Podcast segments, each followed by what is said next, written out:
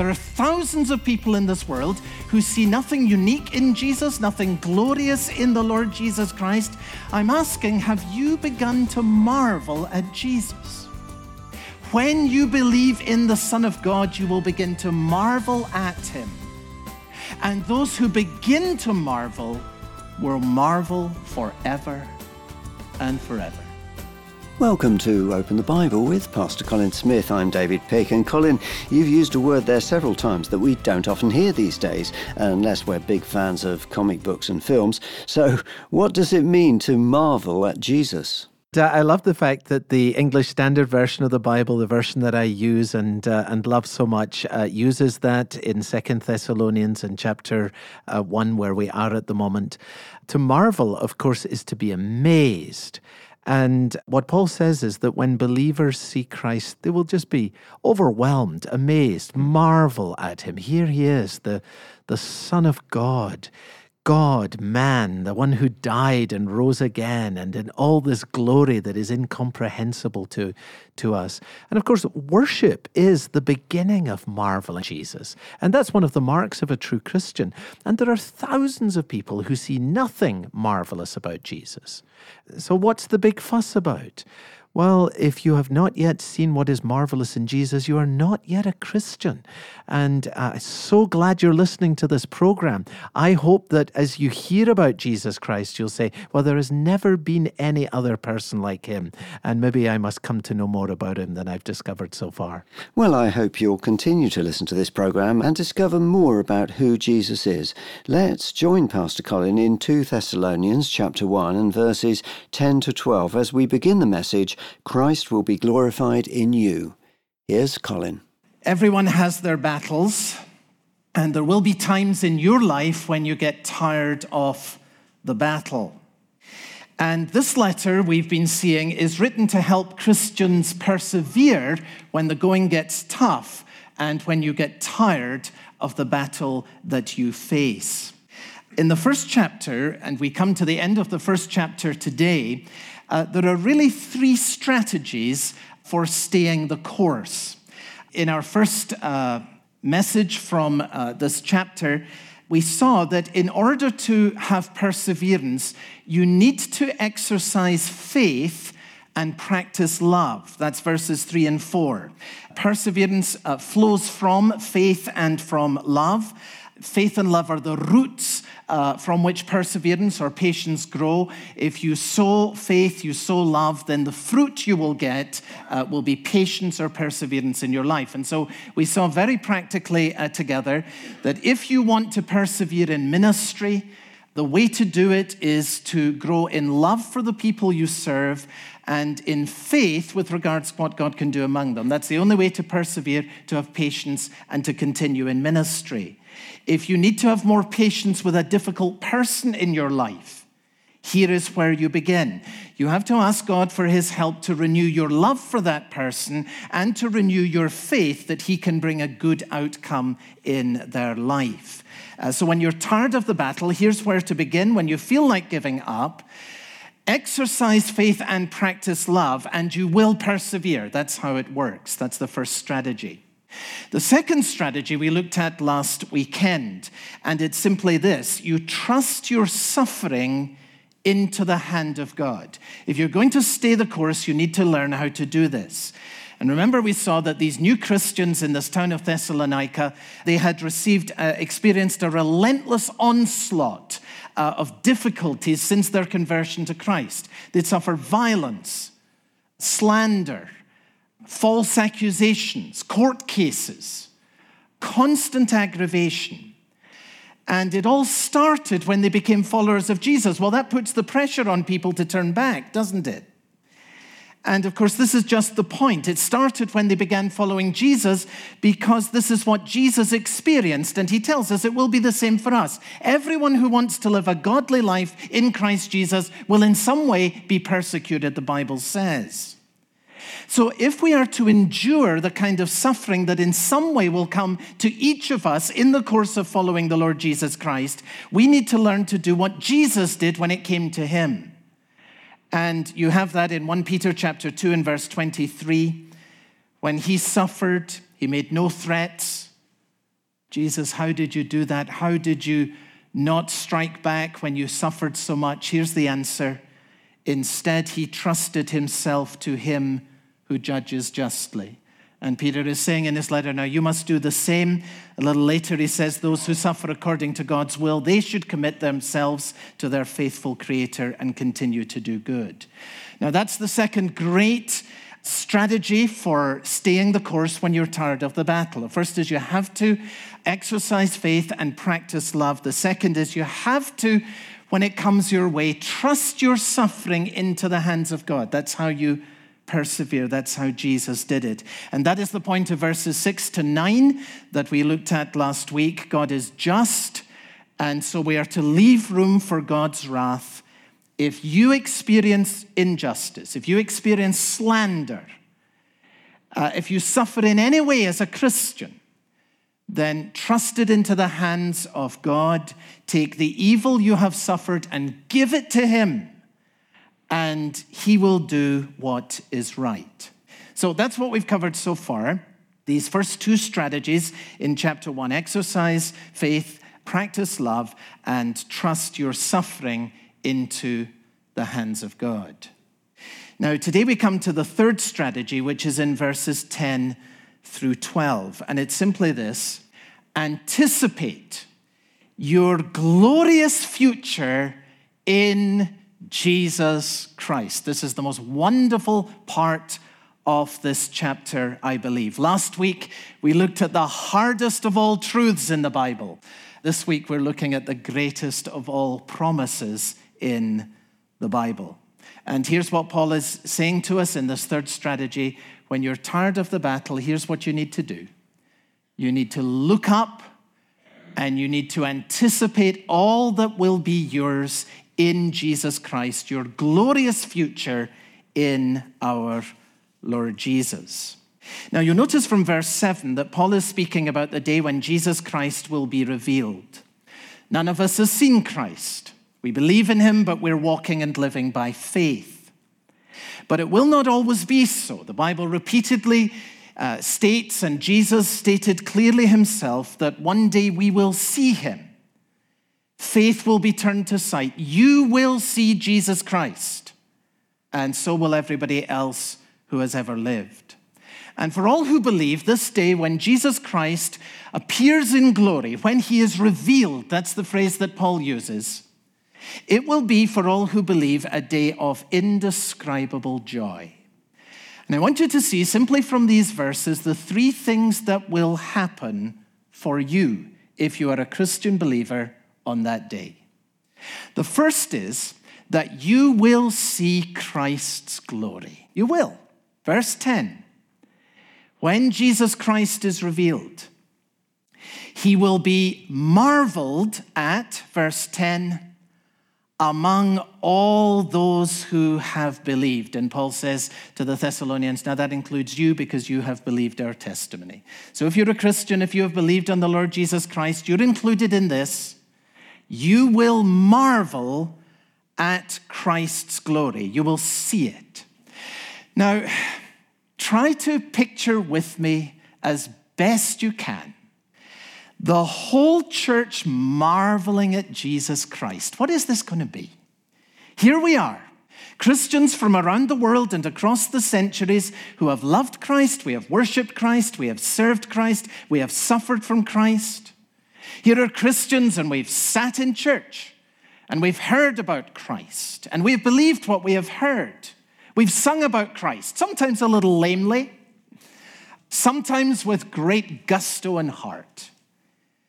But now, though it had seemed sometimes as if he was quite distant from us, we're there and we see him, all of us, in his glory. And Christ is so much more than the best thought than any of us in this congregation have ever had about him.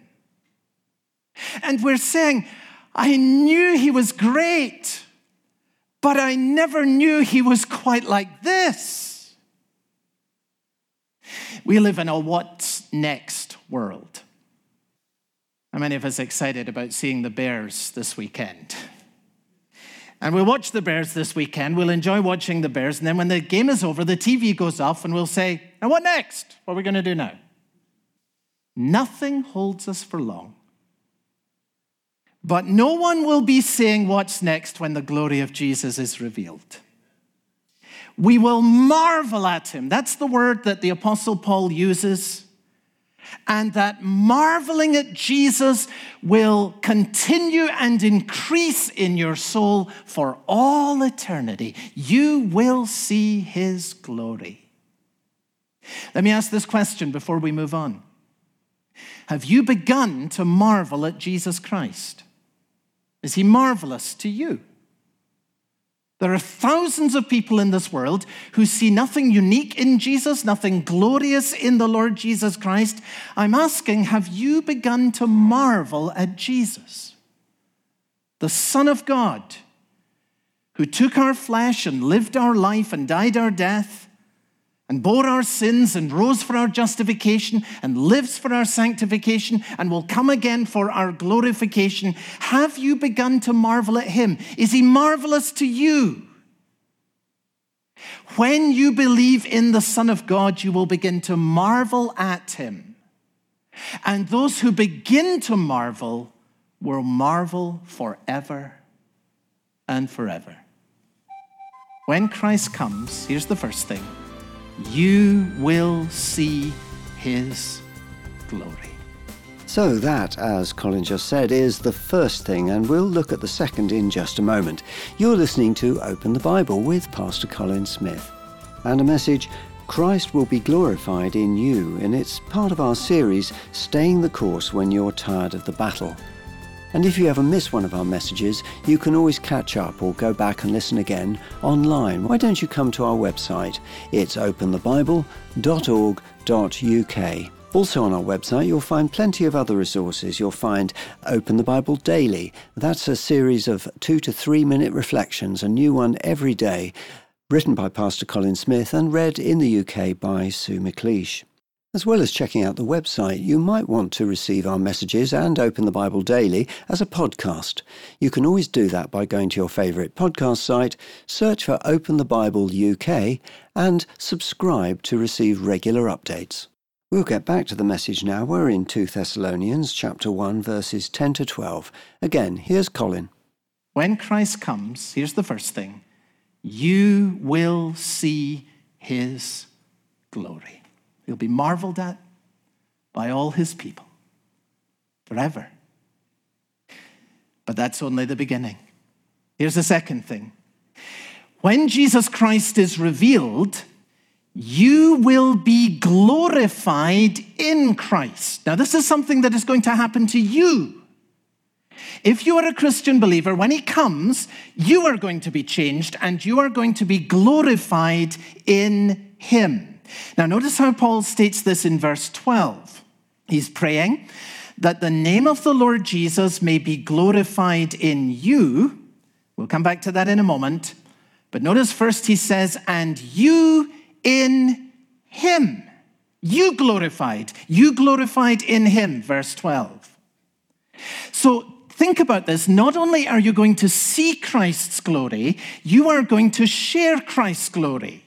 Not only are you going to be in the glory of Christ, but the glory of Christ is going to be in you. You will be glorified in him. That is what it is saying. And you will recognize, if you know the New Testament, that this is stated many times in different ways.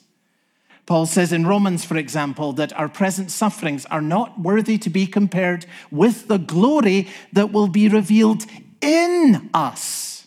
Romans 8 and verse 18. In us, not just a glory revealed to us, not just something that we see that remains external, but something that happens within that involves a transformation of you. So that, as John puts it in his letter, when we see him, we will be like him. This is the great promise of the New Testament. Not only will you be in glory, but this glory will be in you. Now you say, what does that mean? What, what does it mean that I will be glorified in Christ? That his glory will be in me? Well, it means you will have a body like Christ, like his resurrection body. Think of what that means and let it be an encouragement to you today. No pain, no sickness, no disability, no weariness, all of that gone. You will have a body that is suited to eternal life, which is the gift of God to you.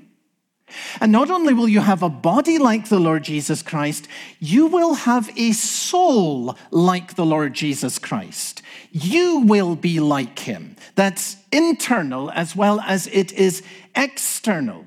In other words, you will love what Christ loves. You really will. And you will love as Christ loves.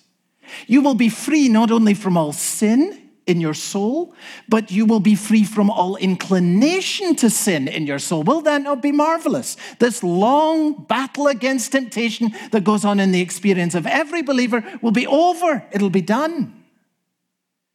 And you will share Christ's joy and you will contribute to the joy of heaven itself. I've been greatly uh, helped this week by reading a sermon preached by C.H. Spurgeon on these verses way back in 1879. The language is old, but the truth is always new. And I'll give you one or two samples of what he says today. But I love this. He's talking about how, as Christians, we, we so often grieve the Holy Spirit. We love Christ, and yet we know that we do things and say things and think things that grieve the Spirit of God, and we hate it when we do it. And Spurgeon says this by our lack of zeal and by our many sins, we are often guilty of discrediting the gospel and dishonoring the name of Jesus Christ. And then he says, Oh, happy, happy, happy day when this shall no longer be possible. Do you get that? Oh, what a happy day when it will not even be possible for you or for me to dishonor the name of Christ in any way. We shall be rid then of the inward corruption which now works itself into outward sin, and we shall never, never, never dishonor Christ again. What a day that's going to be. Not only will you see his glory, you will share his glory because you will be transformed into his likeness. And uh, can I indulge another couple of Spurgeon quotes today? He makes these two points, and uh, they, they just lived for me this week. He, he says, first, think about this. You are going to see the likeness of Christ in yourself. He says, every saint will be a wonder to himself. You'll be going, is this really me? You will be so like Christ. You will be so full of glory. You will be so without sin. You will find it hard to believe that it is really you, but you will know that it is you. You will say, This is me. I never imagined that's to be possible. And then he says, secondly, we will see the likeness of Christ in each other. It won't just be that you see it in yourself. You, will look around and you say, My goodness, is this really you? so full of the glory of Christ, so made perfect in his presence. Uh, I quote Spurgeon again the saints will also admire Christ in one another. You will be free from all envy there, and therefore you will rejoice in the beauty of your fellow saints. You will see the Lord in all your brothers and this will make you praise and adore him without end with a perpetual amazement and an ever growing delight. You get the sense of the wonder of this promise. When Jesus Christ is revealed, you're going to see his glory. And more than that, you are going to share his glory because the New Testament says, You will be glorified in him. You will be glorified in him if you're a believer in the Lord Jesus Christ. This is your glorious future. And, and Paul's telling us this because we need to be sustained when we get tired in the battle. And then there's something else that, if it were possible, seems to me that it's even greater still. and it's this Not only will you see Christ's glory, and not only will you be glorified in him, but he, Jesus Christ, will be glorified in you. Now, if this was not stated so clearly or so plainly, we would never even begin to imagine it to be possible. So I want you to see it right there in, in your Bible in front of you, verse 10. When Christ comes, he comes, quote, to be glorified in his most holy people. So it's not only that we are going to be glorified in him, now Paul is saying that he, in some sense, is going to be glorified in us or through us. And you have the same statement again in verse 12. He repeats it a second time. It's exactly the same. Paul prays that the name of the Lord Jesus may be glorified in you, that Jesus will be glorified in you. You say, well, now what does that mean? How is it possible for Jesus Christ to be glorified in us? I can see and begin to imagine how I could be glorified in Him as what is His becomes mine. How, how in the world can He be glorified in me and us? At the end of the Bible, the Apostle John, as most of you know, was given a marvelous vision of things to come recorded in the book that we call Revelation. John saw in that vision what it will be like when God's people, the, his redeemed people, those who are in Christ, are gathered in the presence of Jesus. And in chapter 7, John noted what was most striking to him. How will Jesus Christ be glorified in us? First answer Christ will be glorified by the vast number of the redeemed. The vast number of the redeemed. And as John sees this vision, you see the first thing that strikes him is the sheer number of these people. It's the first thing he writes. And I'm suggesting to you that this brings great glory to Christ. You've been listening to Pastor Colin Smith on Open the Bible and the message Christ will be glorified in you, part of our series Staying the Course When You're Tired of the Battle. And don't forget, if you ever miss one of the broadcasts, why don't you come online to openthebible.org.uk? There you can find any of our previously broadcast messages. For some people, it may be difficult to tune in regularly to hear our messages. If you prefer to listen to a podcast, you can hear any of the previously broadcast messages as a podcast by going to your favourite podcast site. Just search for Open the Bible UK, subscribe to the podcast, and you'll receive regular updates. Open the Bible is supported by our listeners. That's people just like you. If you feel that's something you'd like to get involved in, you can do that by going to our website. That's openthebible.org.uk.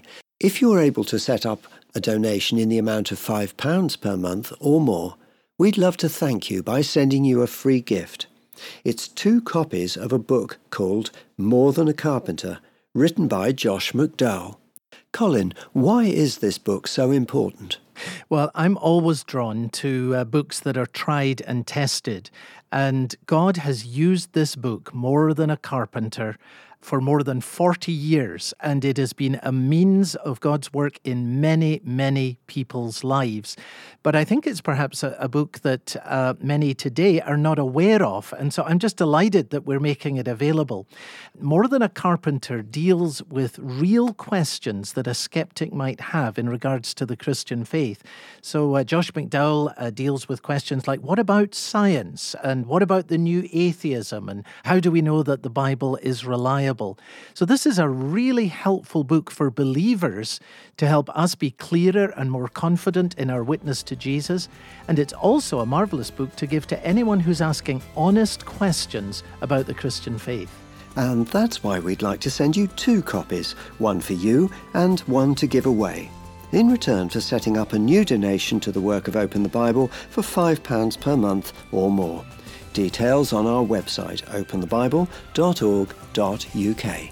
For Open the Bible and Pastor Colin Smith, I'm David Pick, and I hope you'll be able to join us again soon.